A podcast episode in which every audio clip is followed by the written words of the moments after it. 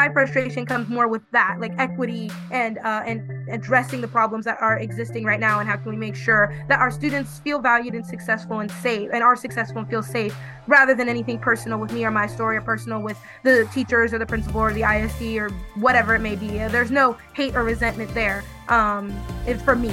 So yeah, no, I, I, I really just wanted to see changes made.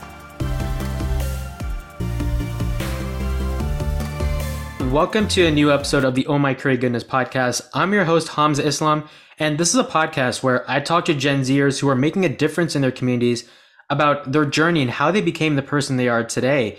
And while it's always great to talk about the accomplishments and all the great things that have happened in a person's life, I really want to be able to know the personal side, all the obstacles that they have overcome throughout their journey to get to where they are today, because these obstacles have play a huge part in our journey and the stories of each journey that a person takes is ultimately what makes us human beings. And while we are all different these are this is probably one of the main things that we all have in common. And i am really excited about this week's guest because i really want to know more about this person. My guest is haley taylor schlitz who is the youngest black law graduate in the united states and when I say her list of accomplishments, I truly cannot believe that this is something she accomplished. At 13 years old, she graduated from high school. At 17, she graduated from college. And at 21, she graduated from law school. And this happened last year, but her but the record is still significant. And just to put it into context, I am 21 years old and I just finished my third year of undergrad.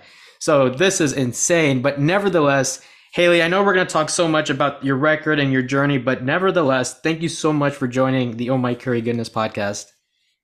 No, thank you for having me. I'm really excited to be here and talk with you. Oh my gosh, I am really excited as well. And I cannot believe those words just came out of my mouth. 13 years old, graduating from high school, 21 to law school, or 21 graduating from law school.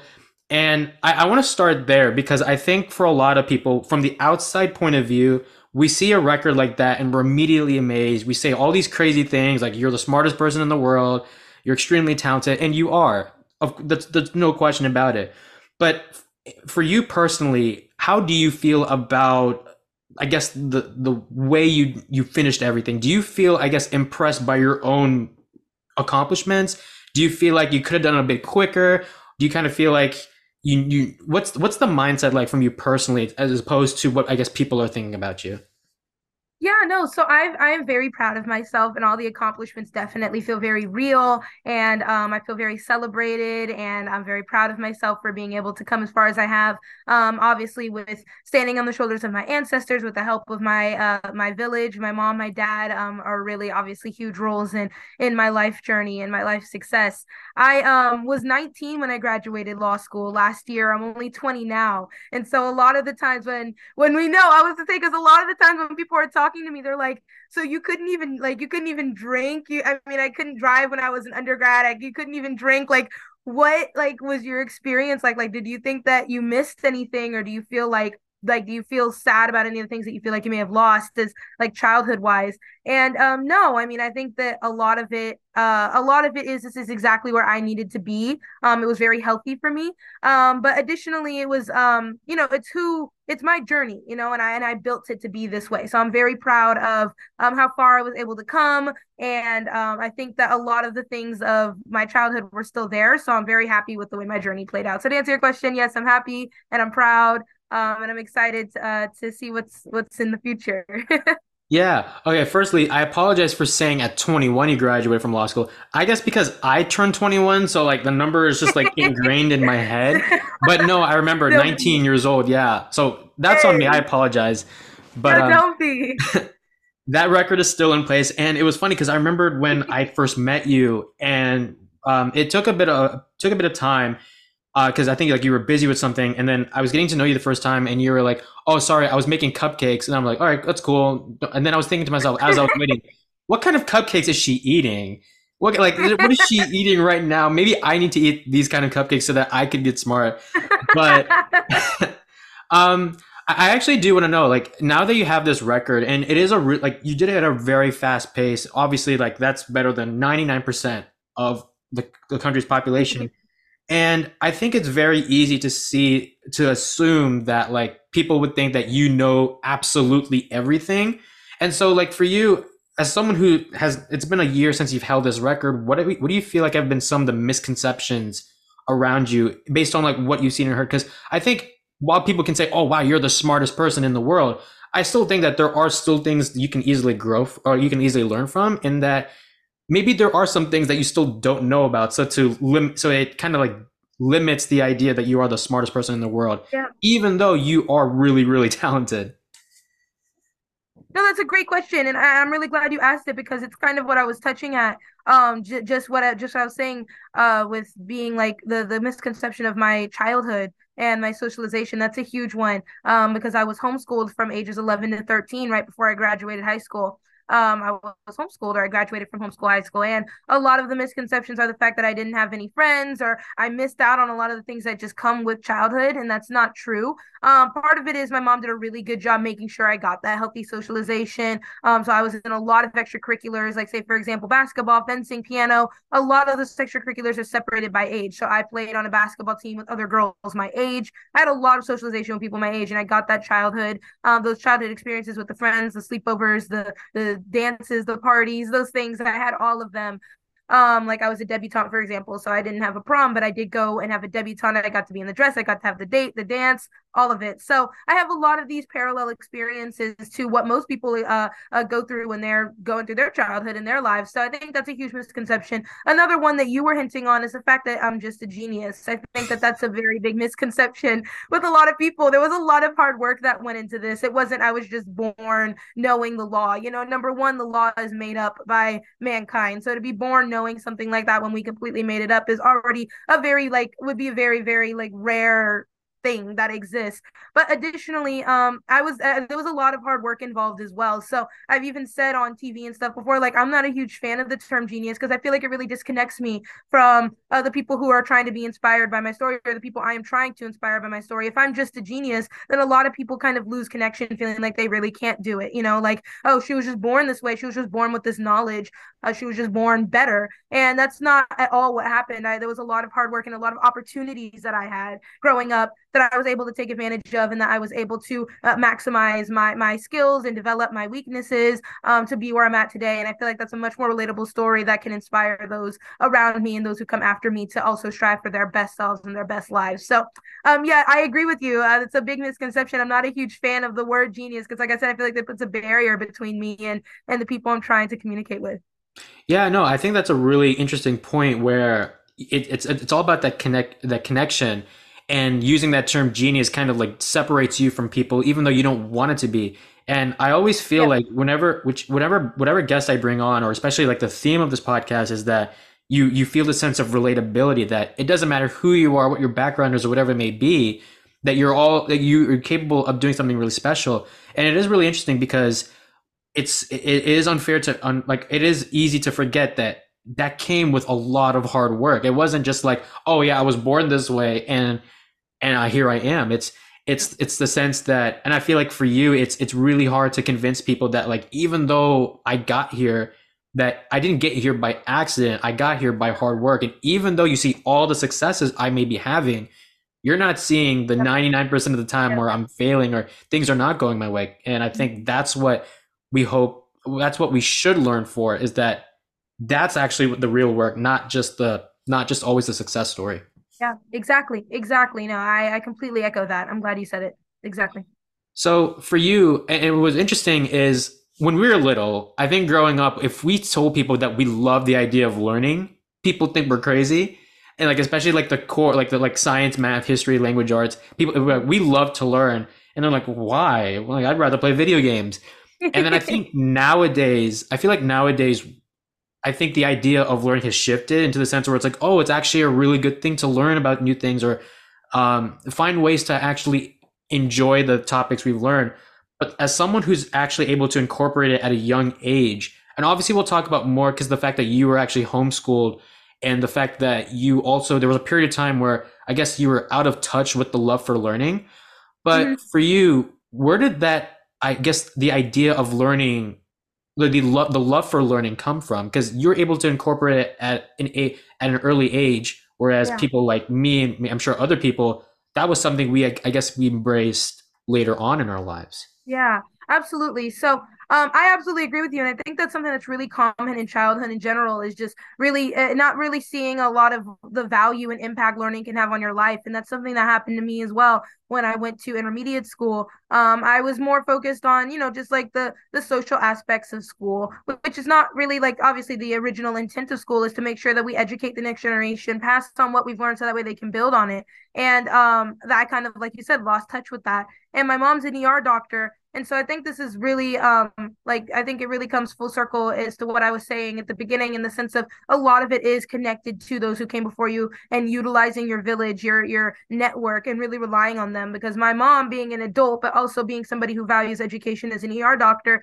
saw the value and uh, in education for me and believed in me when I didn't even really know that I needed somebody to believe in uh, to believe in me not much less did I believe in myself so, um, you know, I think a lot of times children they, they don't really value or appre- understand how impactful learning is, how impactful education is, and to be able to have somebody in your village, whether it be a guardian or a teacher, somebody in your village that can can believe in you, push you f- uh, further, encourage you to work harder, invest in you, and really pour into you is something that's very, very impactful in the long run. You know, my mom, like I said, she's an ER doctor and really values education and valued it for me and valued my education. Uh, she paid attention to me, invested in me, and when public school wasn't working for me, she decided to try other options because she knew how impactful education is, and she understands how impactful education is and how much I should I will value it in the future when I'm not a child. And so, um, like you said, I think you hit the nail on the head. Like a lot of times when people are younger, they don't really, they're not super connected to their love for learning. Um, but and that develops as you get older. But for me, I was fortunate enough to have uh, a, a life and an environment where my mom and my dad could to pull me out and homeschool me and could reignite that passion for learning in me when oftentimes it takes a lot longer for somebody to do that for themselves. I had somebody who could help me with that when I was younger. So, um, yes, I did. Uh, I did lose a passion for education when I was in fifth grade. Um, and uh, I mean, that's probably for a lot of reasons. Like I said, some of the big parts being that I just cared more about the socialization and, and the friends than I did about the lessons. Um, and also being a gifted and talented student that had been overlooked, I wasn't really being challenged either. So it all felt so superficial to me. Like it was all so it, none of it was engaging. I wasn't interested. I wasn't being challenged. I wasn't I wasn't curious like I used to be because there was nothing to be curious about. Everything was already answered in like 5 seconds because I was gifted and talented, but I wasn't seen as a gifted and talented student. So, um yes, you hit the nail on the head. I agree. Um and I was very fortunate to have um, a mom who not only saw this in me but also um was able to take advantage of an opportunity to help me. Yeah, I actually would love to know more about the training session. I hate to use a sports term, but I was watching sports the other day, so I was like, I'm going to use this term. Yes. Um, so, uh, tell me a bit about what that was like behind closed doors when you were going through that early stages of like learning, and you, you like you mentioned, like your mom, your dad, your whole community really pushing you and trying to get the best out of you. Because I feel like, especially at a young age, where like if we learn something that we don't understand how impactful it can be in the long run. Because i feel like for a lot of us we focus so much on short term rather than long term. And so that's why i feel like it's easy for someone like you to be far more ahead than someone like me. Um but but but i don't want to say that like even like there are also like really smart people who are taking the average route as opposed to the the route you took. But tell me talk to me about what that or like the what that what was what was like going what it was like behind closed doors when you were trying to like push yourself? How were you able to i guess keep going throughout that time and not just being like okay mom this is too challenging or dad this is too much. Let me just try to be like a normal human being. Not not to say that you're not normal but it's like you get what i No, mean? Like a yeah. sense of like like maybe you know maybe i'm i should just be okay with the average way of education Yeah, no, that's a great question. I think that a lot of the reason why that didn't happen for me is because it is what I needed. Um, they recognized that I wasn't being challenged where I was at. And so they decided to pull me out and it really really catered to me you know and that's something that really does wonders in education is when you are when you are seen and when you are when, when your when your education is tailored to you because we all learn differently we all learn at different rates and we all have different passions that play a role in how quickly we pick things up and what we want to do what we want to learn in the first place. And um, i was fortunate enough to have parents who saw that in me and gave me that opportunity and could even give me that opportunity you know with life circumstances. And um and that i mean that really played a role in why i was able to excel uh this is exactly where I needed to be. I mean, I was at the perfect level of challenging where it wasn't too much, like you were saying, like this is too challenging, or I just want to go back to um, you know, the traditional high school. Like that's not how I felt because this really was a space that my parents found and made for me. So it was perfect for me because it was all done with me in mind. They know they know who I am and all of their actions were with the intent of doing me uh, doing me well.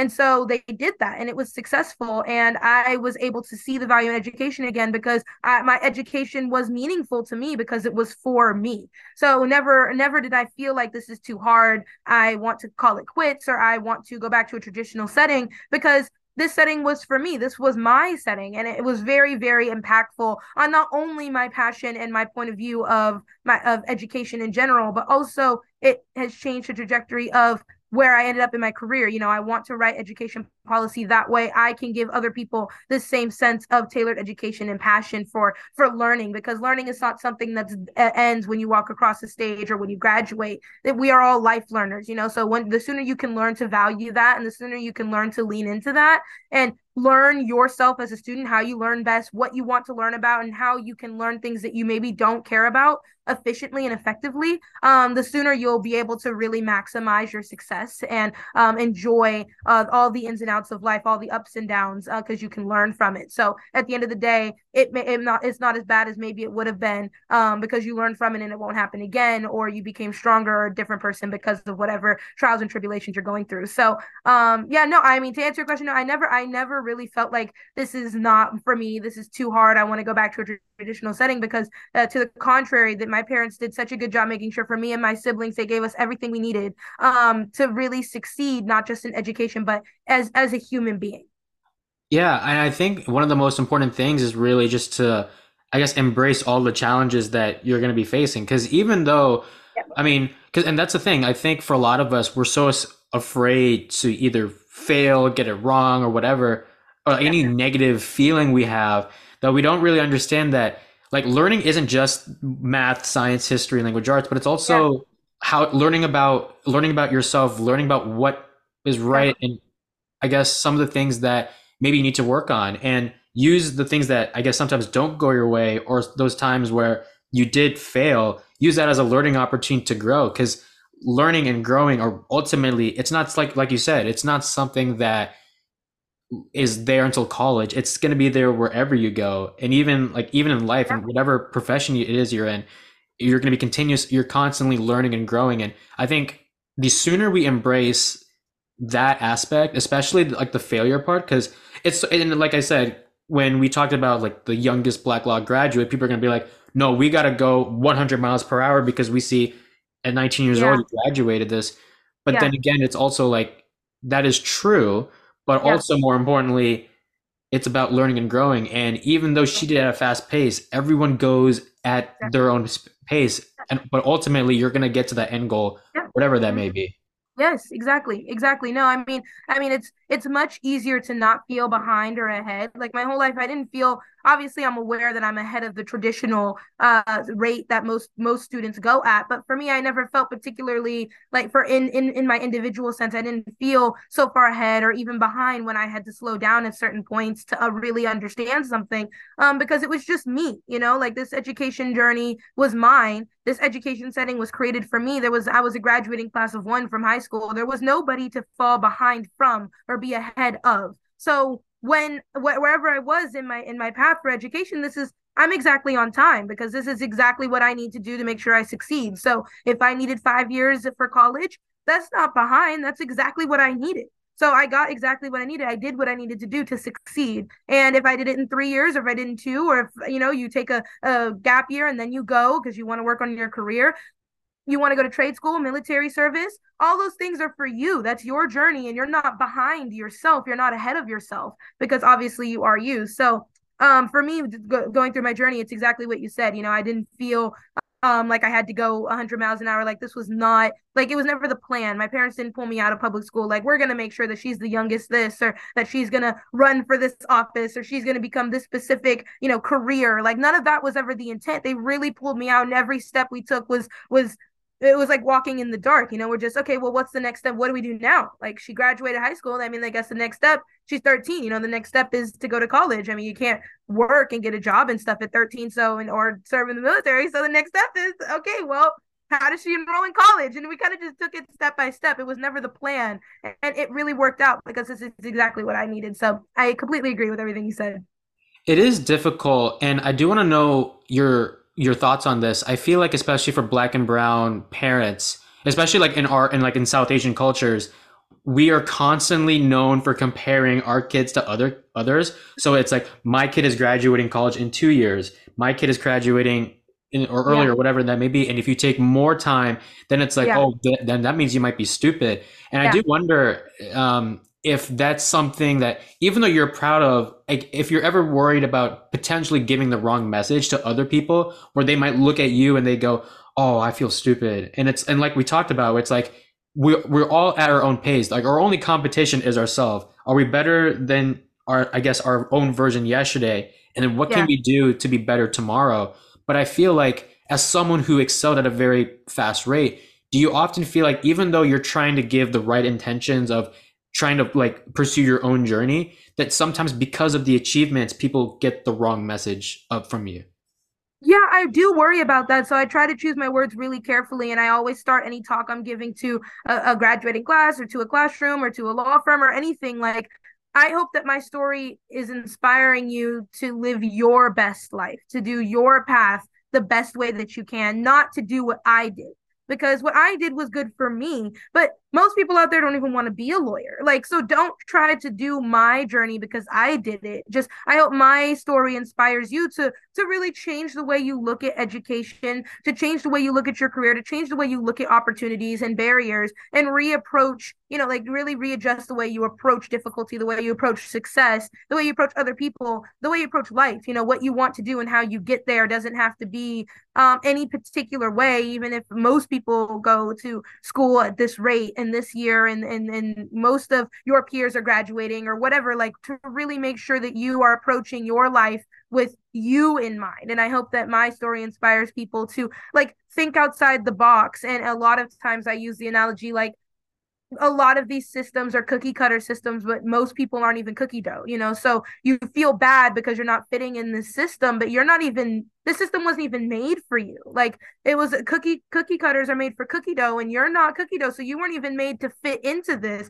And you're basing your self value on something that wasn't even for you. So to really reevaluate, like, you know when you're when you're when you succeed you may blame it on luck but when you fail you blame yourself. Like to really reevaluate a lot of the ways you approach education your career relationships with other people life in general is what i hope my story inspires to do. So i do worry about that sometimes. I really try to make sure i hone that point at the beginning and at the end of my story. Like i hope that after listening to me you what the message you take away is how what can i do to make my experience more catering to me, more tailored to me. So if you're in school right now, are there classes that you can take or or you know different organizations you can volunteer at or, or different extracurriculars you can join that make your education more tailored to you? Is that way not only do you enjoy it more and you reignite a passion that may be lost, but additionally through you you enjoy it and it pushes you and you enjoy something you you want to do it you want to excel and you'll be more successful and more happy and at peace so I do worry about that, and so I really try to make sure that I um, tell my story in a way that's inspiring and not like encourage. I don't want to encourage any comparison. Yeah, no, I really like that because I think at the end of the day, it is about and being like inspired by your story instead of just being in this comparison game. And yeah. I think the I think that's the problem. We focus so much on the comparison thing, and it's so easy to be so down on ourselves and then also kind of be envious towards you even though you have nothing to like your intention is not to brag to people. Your intention is to just show people that like you can do anything and it's okay to go at your own pace because ultimately you're gonna do great at the end. But I, I want to talk about obviously my podcast is about um, you know just learning about your journey and like in the obstacles that you encountered. And one of the obstacles was that you obviously mentioned that you were homeschooled, and what happened. And part of it was because there was a point in time where you had you lost interest in learning, and then you you uh, tried to test in the gifted program in your school, and the school said no, and then that took you throughout this homeschooling journey, and here you are today. Um, I do want to talk about which is that I I wonder if obviously it will go back to the fact that that school, whatever that school was, denied you a chance to really challenge yourself, improve yourself. Mm-hmm. But I do wonder if I guess there's like I don't want to say like um, for lack of a better phrase, if you ever had to like try to like prove them wrong, like prove the school wrong, like is there ever a sense like throughout your story or throughout your journey, you're just like one day I hope that there's someone from this school who said no to me regrets that decision. Like I don't and it's it's unfair to ask you this because I've interacted with you numerous times and I know how nice and generous and energetic you are, but I often wonder if there's like this like like I guess like this anger in you where you're just like I'm going to prove person A, person B wrong because of what they denied me. Like, do you get I mean? Like, do you ever had that yes. fire in you? Yeah, yeah. I, I think that's a really good question, and I think really my anger is more with how many students are overlooked in the system. You know, I was really fortunate to have a mom and a dad who not only knew of the opportunity to homeschool me, but but could take advantage of it. You know, there are plenty of families out there that knows homeschooling exists and knows that it's an option for everyone, but you know, whether it be work, money, travel, whatever it may be, they can't take advantage of that opportunity. And how many students are being overlooked? You know, so it's not really anger at any particular person or even at the school or the the ISD or or anything like that. Um, I'm I'm very happy with where I'm at right now, and everything happens for a reason. Um, but my anger and my and and my anger turning into motivation um, is really for the students who are in the system now or students who got overlooked in the system. Um, and how can we make sure that doesn't happen anymore? Because like I think we should all be angry about that. We should all be frustrated, not just about me or, or my journey. Like that's not obviously it's a way bigger picture than that. I mean my my journey motivates and fires me up, but we should all be upset with the fact that the public school system overlooks a lot of students and is really not. I mean, it's it's in need for an update. And what can we as a community do to turn our anger into motivation and not just be mad and not just and not be like violent or hateful obviously but what can we use what can we do to turn our frustration into motivation and into change? And so for me my anger and frustration more comes from the disservice that girls and students of color face in our public school system. Um, not really a personal like i'm going to get this person back or i'm going to prove them wrong. Like that's never been my motivation. Um, fortunately you know i mean that, that there's plenty of people who have gone through situations where that that is a lot of what is inside of them. And for me um, i that's not what motivates me um rather the fact that there are a lot of students who are still in the system especially like i said students of color and girls that are being overlooked and what can we do as a community to re- refocus on what's important you know making sure that students are successful and that our teachers feel valued making sure that our families and our communities that are investing and pouring resources into these public schools really feel like they're getting what they need out of it. And whether that be financially or just what we stand for making sure that our students feel welcome and safe in the schools. What can we do as a community to value education value our students value our youth and make sure that everyone is successful. And uh, you know, that I mean that doesn't mean that you know everybody should be homeschooled because public school has a lot of value and a lot of people utilize it and are so successful and appreciative of, appreciative of what it offers. But there's a lot of students who are overlooked and who, who go through a lot of horrible things in public school and what can we do to stop that that's where my frustration and my anger comes from not really a personal story not toward any one person but more of i want the whole community should feel like you know, a sense of urgency with our education system from school shootings to book banning to really just student success and inclusivity. What can we do to make sure that we um, create the changes we want to see?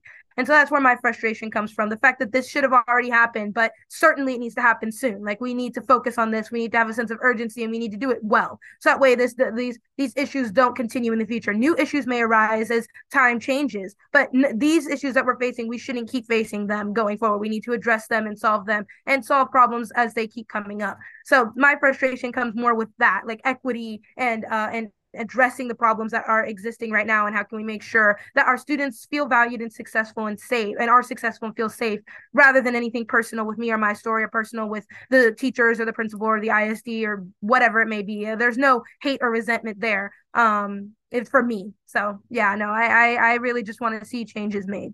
Yeah, I like the fact that you were just you're just someone that is not necessarily angry at that particular group of people. It's just more of the fact that there are a lot of people, there are people like you who have a chance to challenge themselves and yet are not given that opportunity. And as someone who goes to, as someone who um, spent majority of their life home uh, being homeschooled, uh, I feel like a lot of people, and you kind of, I was going to ask you at some point, which is, do you feel like your story is about the fact the the the, the potential benefits of homeschooling or like the the bad stuff about public schooling but you kind of talked about how like public schooling and homeschooling they have like they have their differences. There might be some things that public schools have that homeschooling doesn't and vice versa but and obviously everyone's experiences will be different regardless of what it may be but do talk about what it was like being homeschooled and did you have i guess when you were in homeschooling did you ever have any misconceptions as to far as to what homeschooling really is? Because I feel like for me, if you told me Hamza, we're gonna, or if, if my mom said Hamza, we're gonna do homeschooling, I would just been like, I'm gonna be home all day, and that's it. But like, I guess talk about like what homeschooling is and what some of the misconceptions you had when you first started. Yeah, yeah. So my mom started homeschooling me when I was 11. And uh, some of the misconceptions I had are some of the really popular ones, you know, like the ones that you just said, really just being at home. Uh, the socialization is a huge part of homeschooling. A, a, lot of questions that I get asked when it comes to homeschooling and the misconceptions of it, and even the misconceptions I had when I was 11 um, about like, well, what about my friends? Like, what about my socialization? What about the things that public school, the events and and the and the engagements that public school offers that I'm not going to get access to anymore because I'm not in public school like what does that mean? Um and uh, my mom you know she like i said she did a great job really making sure that we address these concerns because of course as a parent you know these are the questions you ask as well. Like i don't want to hurt my kid. I don't want to do them any disservices. And i want to make sure that my kid grows up and can function in society socially. So my mom also had that question and also was something that was apprehensive uh, as she started to homeschool me. And so like i said she really made it a point to make sure that i got the socialization i needed. She but put me in a bunch of sports, a bunch of instruments, speech and debate, math camp. I did summer camps. I, I, mean, I did I did everything, and I appreciate that not only because I'm well rounded and I have those skills, but also because um it really nurtured my education. You know, now education wasn't just about sitting in a chair and listening to a lecture. Um, I got to do a lot of things outside. I got to go on a lot of trips. I got to engage with a lot of people. Um, and my uh, homeschooling, I I argue gave me a better education and socialization both um, than what public school could have given me. Not only because you know public school like kind of overlooked me personally but also because homeschooling when you're homeschooled you could do a lot of things that maybe public school just doesn't have the ability to do. You know there's uh 40 students to one teacher. I mean like i mean there's some things that you really just don't have the the manpower to do. But when i was homeschooled we were able to take trips to amsterdam to look at anne frank's house. And i really i mean it wasn't it went from just seeing it on in in words on a page in a book to seeing where she lives seeing what she had to do seeing where her family was and and tr- uh, really putting myself as much as i can in the time it, by being in that house. Like it's that's not something that public school can't take all 800 students down to Amsterdam and have them walk around in the house. Like that's not, you don't have the manpower, you don't have the money. Like a lot of things go into taking care of so many students in education that when I was homeschooled, I got those opportunities. I got to, you know, dissect a frog. I got to go outside and and try to make a rocket ship that, you know, flew in the air. You got to do these kinds of things where it's really much more personal and a lot more uh, in, in a lot of ways it could be a lot more engaging because my learning style uh, could be catered to. You know, some students really learn effectively effectively when they can get their hands on things, like see it, you know, like even in math, for example, like if you can see the cube and you're holding it as you try to figure out the volume, I can show you which measurements you're supposed to use rather than on a page. Trying to look at a 3D cube on a page can be really difficult for a student who learns best visually or by hands on. And that's something that can not only be catered to but even noticed when you're homeschooled that often could go overlooked when you're in public school because you know like i said like sometimes it's just the facts of the matter that there are 40 students and one teacher and they have to teach the same lesson to everyone and they have an agenda that they have to be on. And maybe maybe they can't cater to every single individual student every single day when every single lesson. So a lot of those things like that was a misconception of mine when I started homeschooling when I was 11 and you know even my mom was apprehensive about like what about the socialization? And also as I don't like my mom like like I said my education was better but the apprehension was I'm a doctor. I how I, I don't I'm a doctor so I could teach her some things about science but I don't know everything that I need to know to teach her everything she needs to know. Like, I don't know everything. That's why in high school, you have a team of people. You have somebody that's an expert in each of their fields in math and science and history that teach you that. It's not just one teacher that teaches high school. And so my mom going into homeschooling me is apprehensive. Like, I, I don't know everything. How can I teach her everything she needs to know? Um, and so I wasn't entirely homeschooled. Uh, for the two years that I homeschooled, I went to a college style school. And that college style school is where I was at a building with teachers, with friends, the school dances, the proms, the sports, all of that, two days a week, and the rest of the time I was at home. So just imagine public school, but for half of the week instead of the full week. So I had the teachers, I had the experts, I had the homework, I had the friends, I had the events, but I also had the flexibility that comes with homeschooling. I had the opportunities to be seen as a student that comes with homeschooling. So that was an apprehension of my mom's and also apprehension of mine as much as it could have been when I was 11 that she really noticed and tried to keep in mind as she navigated this as as the oldest child she didn't have uh, you know, a handy book to refer to. But that's something that, like, it was a great question that she really tried to be mindful of. How can I make sure that her socialization is where it needs to be so that she could function in society? And I did a lot of extracurriculars to really integrate me into my my age group, integrate me and expose me to society and different, you know, make me a well-rounded person. And educationally, you know, she like I, I like anybody recognizes I don't know everything, but she needs to learn I need a team of people. I need tutors. I need online resources. What can I do to make sure she gets a quality education? So, um, those are two really big apprehensions and a lot of misconceptions with homeschooling that you don't get an education and that you don't learn and your parents are just giving you A's. That's not what homeschooling is. It's a huge misconception, but you really do get a good education with homeschooling, especially if you're really intentional with it. And socialization is a second really huge misconception that you're just at home in your bedroom, like just eh, you know secluded from society all day every day all year around when it doesn't have to be that way. You know some people do prefer to be at home more. They're introverts or homebodies or want to do online education because they learn better that way. But that doesn't mean that you never get out in the world or that means that doesn't mean you don't have friends. So those are some misconceptions of mine that um, i notice are a lot a big misconception about homeschooling um, that are just actually not true. Yeah i really appreciate that because i think it is so easy to think that it's just getting all a's quote unquote, yep. and doing things just just sitting around, but realizing that it is still a challenge. And I feel like even if homeschooling, you're able to go at your own pace, there there are still challenges that you have to face, and also your parents as well. Now, I went to public school schooling my whole life, and I, I while I know that there were things that they could have improved, and there were things that I did enjoy. Um, I feel like the transition from let's say high school to college was simpler in the sense that you know you had i guess i don't know I, I, don't how would i say this in terms of like you could easily report your grades to colleges and everything else yeah. i'd love to know how were you able to i guess trans like report your grades quote unquote to college like how was that how explain that process because i feel like it's it's difficult to explain but like in college you could you could have said okay i had an a in this class I had a 4.0 gpa or whatever that is send that to yeah. college what was that transition like, especially going from, uh, especially being homeschooled? Like, I feel like it's such it's it's a very complex process.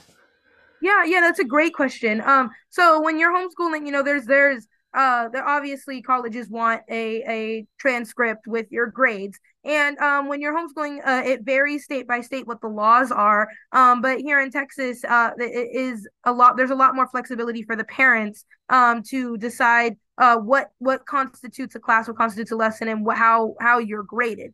Part of it was I wasn't entirely homeschooled, so I did have a transcript I could take from a school with teachers and all that good stuff, and bring it to a bring it to a college. So I did have some tangible documents that kept track of my grades, and and uh, external teachers would would vouch for those grades and approve that um, that I could give to this co- the colleges. But additionally, uh, my my path. I went from high school to I did a year of community college, um, and then I transferred to university for two years, and then I graduated. So um, when you're going to a community college, at least a community college I went to, um, it's a lot less like stiff than if you're just a, high school than if you're a high school senior who's applying to be a college freshman at you know name a university um that's a lot more stiff than going to a community college because the the idea behind a community college is that anybody at any point in their lives can walk in and say i want to i want to better my education. I want to better my understanding in a certain topic. I want to better myself as a person or as a student. I want to sign up for classes.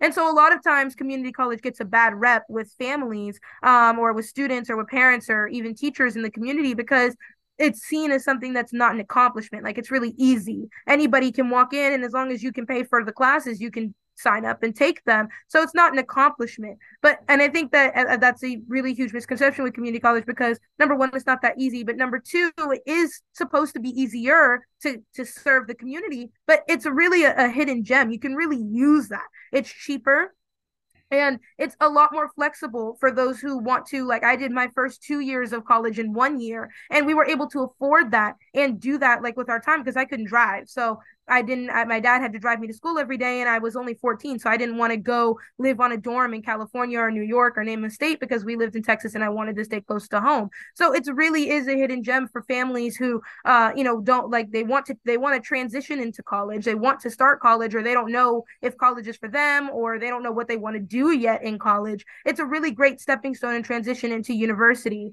Um, but it's cheaper and more flexible. You could take a lot more classes at a time. You don't have, you don't have to to be so constrained into the freshman, sophomore, junior, you know, because people use community college for a lot of different reasons rather than just a traditional four years of university.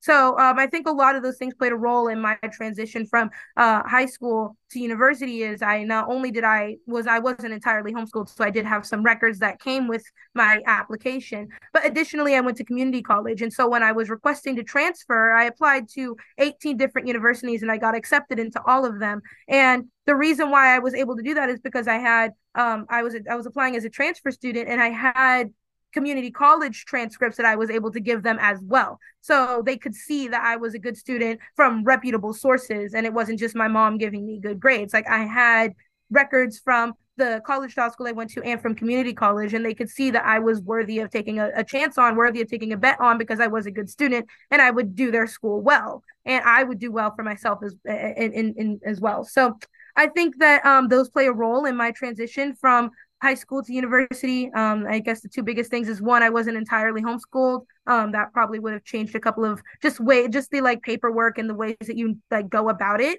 Um, but additionally, I did utilize community college, which was so wonderful. And i recommend it to all the students i talk to to my te- my students that i teach i recommend it to them. I'm like this is a really good opportunity for you to kind of dip your toes in the water um, and see you know because there are some students who um, they want to take a gap year and that's because they don't know what they want to do. Um, so they just plan on taking a gap year and kind of finding finding it figuring it out. Um, but I encourage them, you know, no matter what you're majoring in in college, there's some courses that you're just going to have to take. Like everybody has to take a certain amount. Like you have to get a certain amount of science credits, a certain amount of math credits, a certain amount of English credits. Everybody has to do that. No matter your major, you have to take English 1301. That's a class that you have to take, like uh, an intro- introduction level English course, writing course. You have to take that course no matter your major. So if you think you want to go to college, you might as well start knocking some of those things out because you're going to have to do it no matter what you decide. So um, and it's and if you decide that you don't want to go to college, you didn't apply university and go thousands and thousands of dollars in debt. So it's a really great way to kind of get your toes in the water, get exposed to how college works, see if college is for you. And while you're figuring yourself out, you might as well get the things that you have to do no matter what done. You know, you might as well get those core classes done while you're figuring out what you want to major in because what you want to major in really starts to have a huge impact on your classes in your third and fourth year when you start start to take specialized classes 3000 and 4000 level classes for that major so if you're a major in chemistry you start taking the really higher level, harder level chemistry classes in your third and fourth year. Everybody, though, even if you're an art major, a history major, everybody has to take some science courses while you're in college. Everybody does. It may not have to be, you know, physics, but it's a science course you have to take. So you might as well get started by taking a science course because you're going to have to no matter what.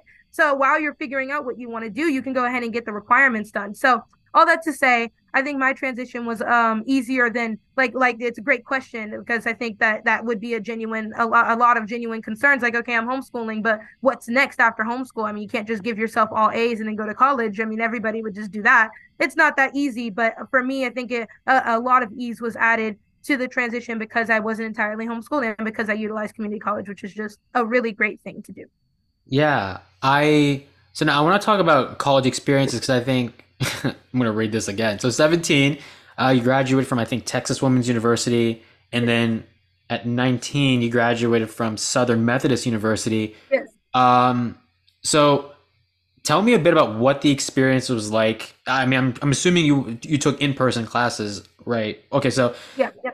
So what was that experience like? Did you feel, I guess, nervous in the sense that you were much younger, or did you feel like because of the pace you were at, you felt that you could have? And this goes back to: Do you ever feel like you're giving the wrong message? Did you ever mm-hmm. feel like people were you you were worried in a way that people were going to feel like they're stupid because you were going to college at 17 or 19?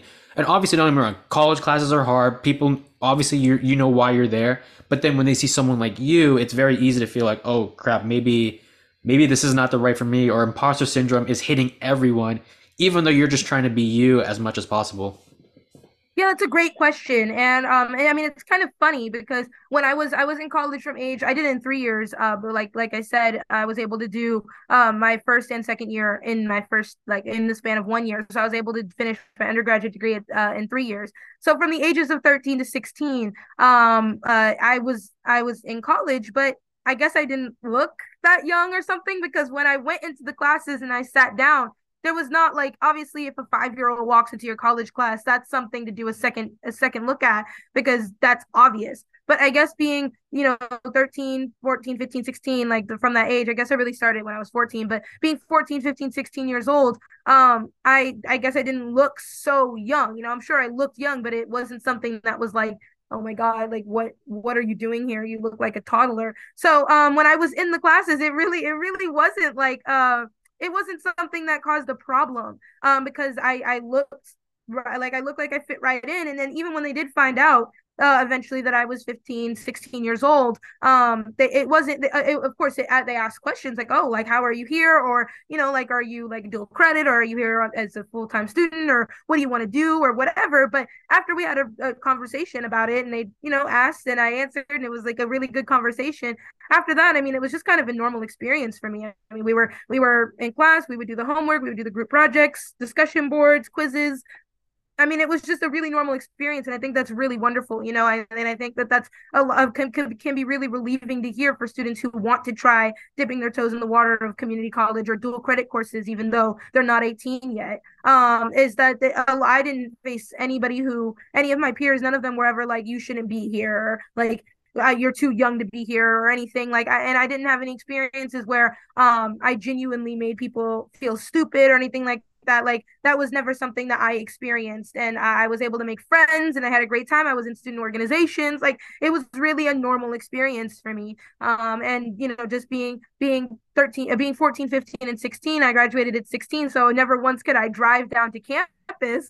So my dad always drove me but besides that I had a pretty normal experience in undergrad. So um yeah no I don't I think that a lot of it is I don't navigate these spaces feeling like I'm so much better than anyone, you know? And I think that that really does impact how people perceive my story. If I was like, I'm just a genius or I'm, you know, I'm so accomplished, I'm so wonderful, like, aren't aren't you jealous of me? Then that would really, you know, that would obviously my story would have a whole different tone to it. Um, but the way I try to tell my story and when, when my peers would ask questions when I was an undergrad, I was like, yeah, well, you know, I was homeschooled and, and, um, I was able to graduate early, um, because, you know, I, that's just, just that's just where I needed to be to be engaged. Like this is just where I'm at academically, and I'm able to understand things at this level. Um, and it's like a lot. Oftentimes, I compare it to you know if you're talking to a fifth grader and they say they're in fifth grade, you wouldn't ask them like oh my god is that like is that so hard? Like are you like are you having a really hard time? Like oh wow like you wouldn't be like worried for them or anything because that's exactly where they that's exactly where they need to be at that time. Like that's and from your point of view in your mind that's exactly where they should be. You wouldn't be asking them like oh my god like are you okay? or oh my god or is it too hard? And and you wouldn't feel any kind of you wouldn't feel any kind of way about it. You i mean because that's in your mind exactly where they should be. They're in fifth grade and they're they're fifth grade age so for me, and so I tell people when I tell my story, this is exactly where I needed to be to be engaged, to be interested, to be a successful student, to be challenged and and and stay curious and actually learn. This is exactly where I need to be. You know, I mean, like I I'm exactly in the right space. And so um anytime somebody would be like concerned or like, oh well, you know, was this like really really hard for you? Uh, obviously, college, like obviously, anything in life comes with ups and downs, trials and tribulations. I, you know, like I didn't just know how to do it all on the first day, but it wasn't particularly hard for me. Like it's exactly where I needed to be, just like anybody else who's anywhere else. Like that's exactly where they should be. And so um yeah, no. So I didn't uh, I I couldn't drive because I graduated when I was 16. So I would say that was the most abnormal thing about my my undergraduate experience. no, I can't imagine. Um, I want to now transition into the future, uh, or talk about the future, because I feel like, and we mentioned this before, right? Like learning is a lifelong thing. It's not like you're done after a certain amount of time. Although it would be really funny if one day you just decide to become a professor. And so, like, I go to Ohio State, and it'd be really funny if we were in a chemistry class and I was just sitting next to you, and you're like 21 or 20 years old, 20, 21 years old, and I'm asking you like, you know, so what grade are you in? And, and you're just like, I'm a professor actually. I'm 21 years old. I'm a professor. Also pop quiz, and I'm like, no. That'd be great. um, it would be really funny if you did pull that off. But I do want to ask, and and, and I, I want to ask, what is next for you? What are some of the things that you do want to achieve? Because um, I mean, obviously, it's nice to have that record, world, uh, youngest Black Law graduate, but obviously, you're going to be continuing to pursue whatever you pursue. So, what, uh, and also because I read somewhere, and correct me if I'm wrong, I think when you first started this journey, you wanted to become, you wanted to do something in chemistry, but then now you are in the education policy. So, like, what are some things you would, I guess, you want to continue doing going on to the future?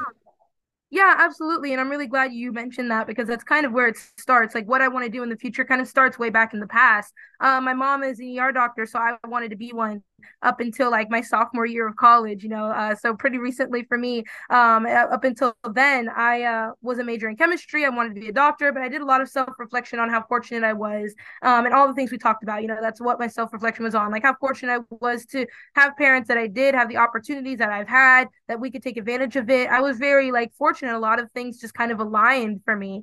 Um, but how many students don't have the opportunities, don't know they exist, don't know how to do it. You shouldn't have to. You know, you should be able to be a 19 year old lawyer and go to public school. You should be able to be a 19 year old doctor. You should be able to be a 40 year old doctor. You should be able to be everything that you want to be and have went to public school. It shouldn't be in any way a hindrance, of course. But for so many students, it really is something that is slowing them down or dragging them down or deflating them uh, rather than empowering them, educating them, and moving them forward. And um, so I, I, yeah so to answer your question that's when i switched my major to education. And, and when i decided i want to go to law school because i want to write education policy that changes the way our public school system functions from the start time and the end time to teacher diversity and student inclusion everything under the sun we should start having conversations about these things and really writing policies that change them because like i said a lot of my frustration and motivation comes from the the fact that I was fortunate, but how many students like you shouldn't have to be like have the stars align the way it did for me. How many students are being overlooked in the system,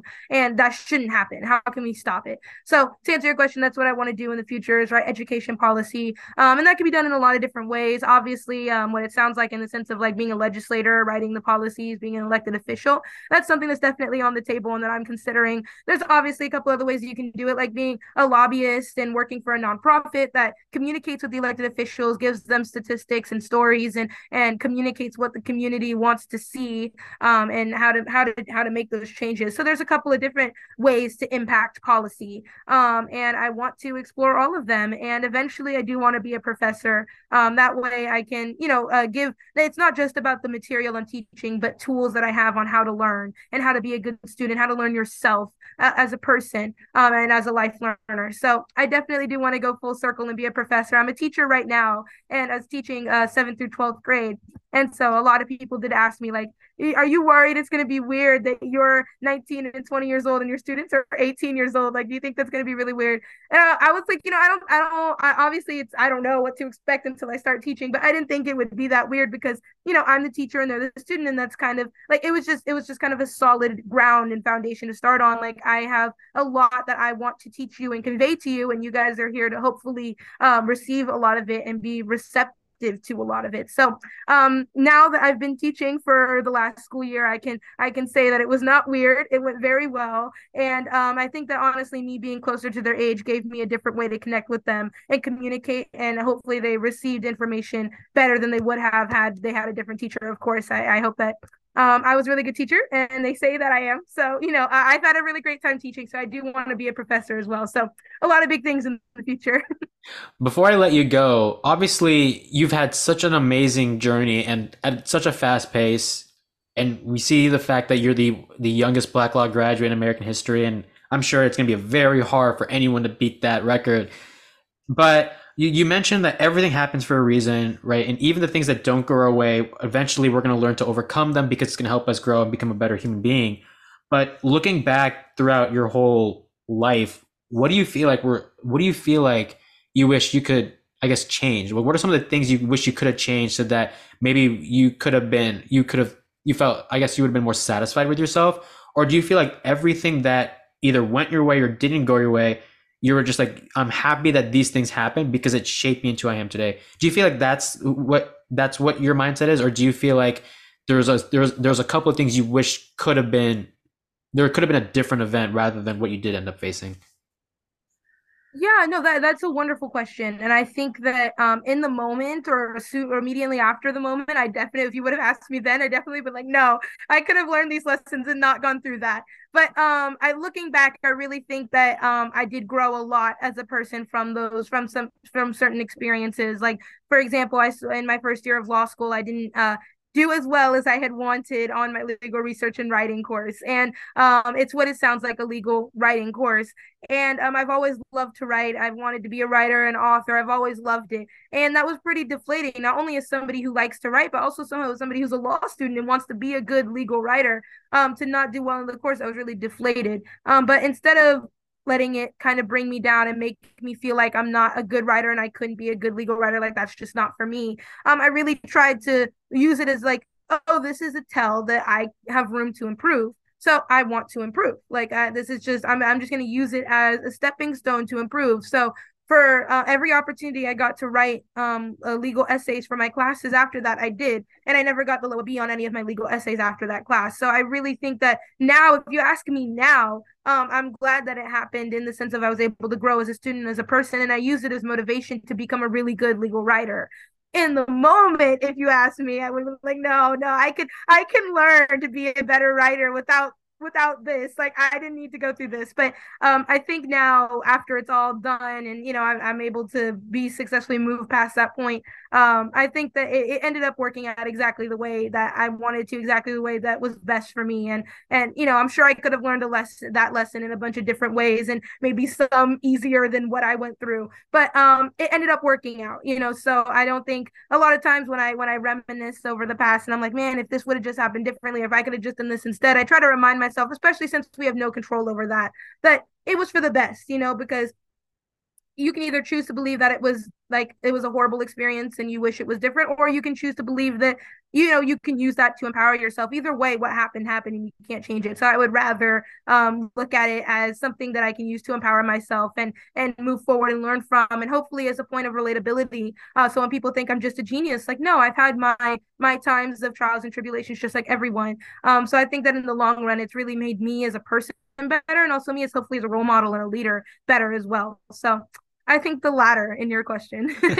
yeah, ultimately, I mean, the biggest lesson I would take away is just that everything happens for a reason. You know, regardless of the good or bad, you know, something good will happen at the end of the day, and it's just a matter of patience and um, not worrying about the success or failures of other people, but rather the success and failures of yourself. But yes if there's one thing I've learned from you, and I'm really glad this is what I do with every guest on this podcast, is just to be able to understand truly what it means to be a human, or what it means to be some, what it, what it's like to be someone else. And you know, I do hope that people listening to this, when they look at the youngest Black Law graduate in American history, they think, "Oh, I can't, I can't do that. I can't. I'm not that smart." But in reality, it's understanding that everyone had a journey to get to where they are today, and it's just about pursuing your own journey and like we yeah. said, everything, I feel like that's the moral of this episode, which is that everything happens for a reason. And some people, their success happened earlier or later, but ultimately it will happen. It's just a matter of perseverance and to keep trying and embracing exactly. everything exactly. every step of the way. Exactly. No, I love that recap. That was beautiful. Well, I know you are busy and especially with all the school stuff, um, but I just want to say thank you so much for joining the podcast. Congratulations on all the amazing things you've done. And I do hope we get to meet in person and hopefully my hopefully no one ever compares me to you. no, no. Thank you for having me and taking time to talk with me. I, I'd love to uh, connect and stay in touch. Thank you guys so much for listening to this episode. If you like what you saw, be sure to subscribe to this podcast on Apple Podcasts, Spotify, or wherever you get your podcasts. You can also follow us on Instagram at the OMCG Podcast for more information on guests, preview clips, and more. I'm really excited to continue to produce more episodes in the future. Please continue to support this podcast, and I can't wait to see you guys in the next episode.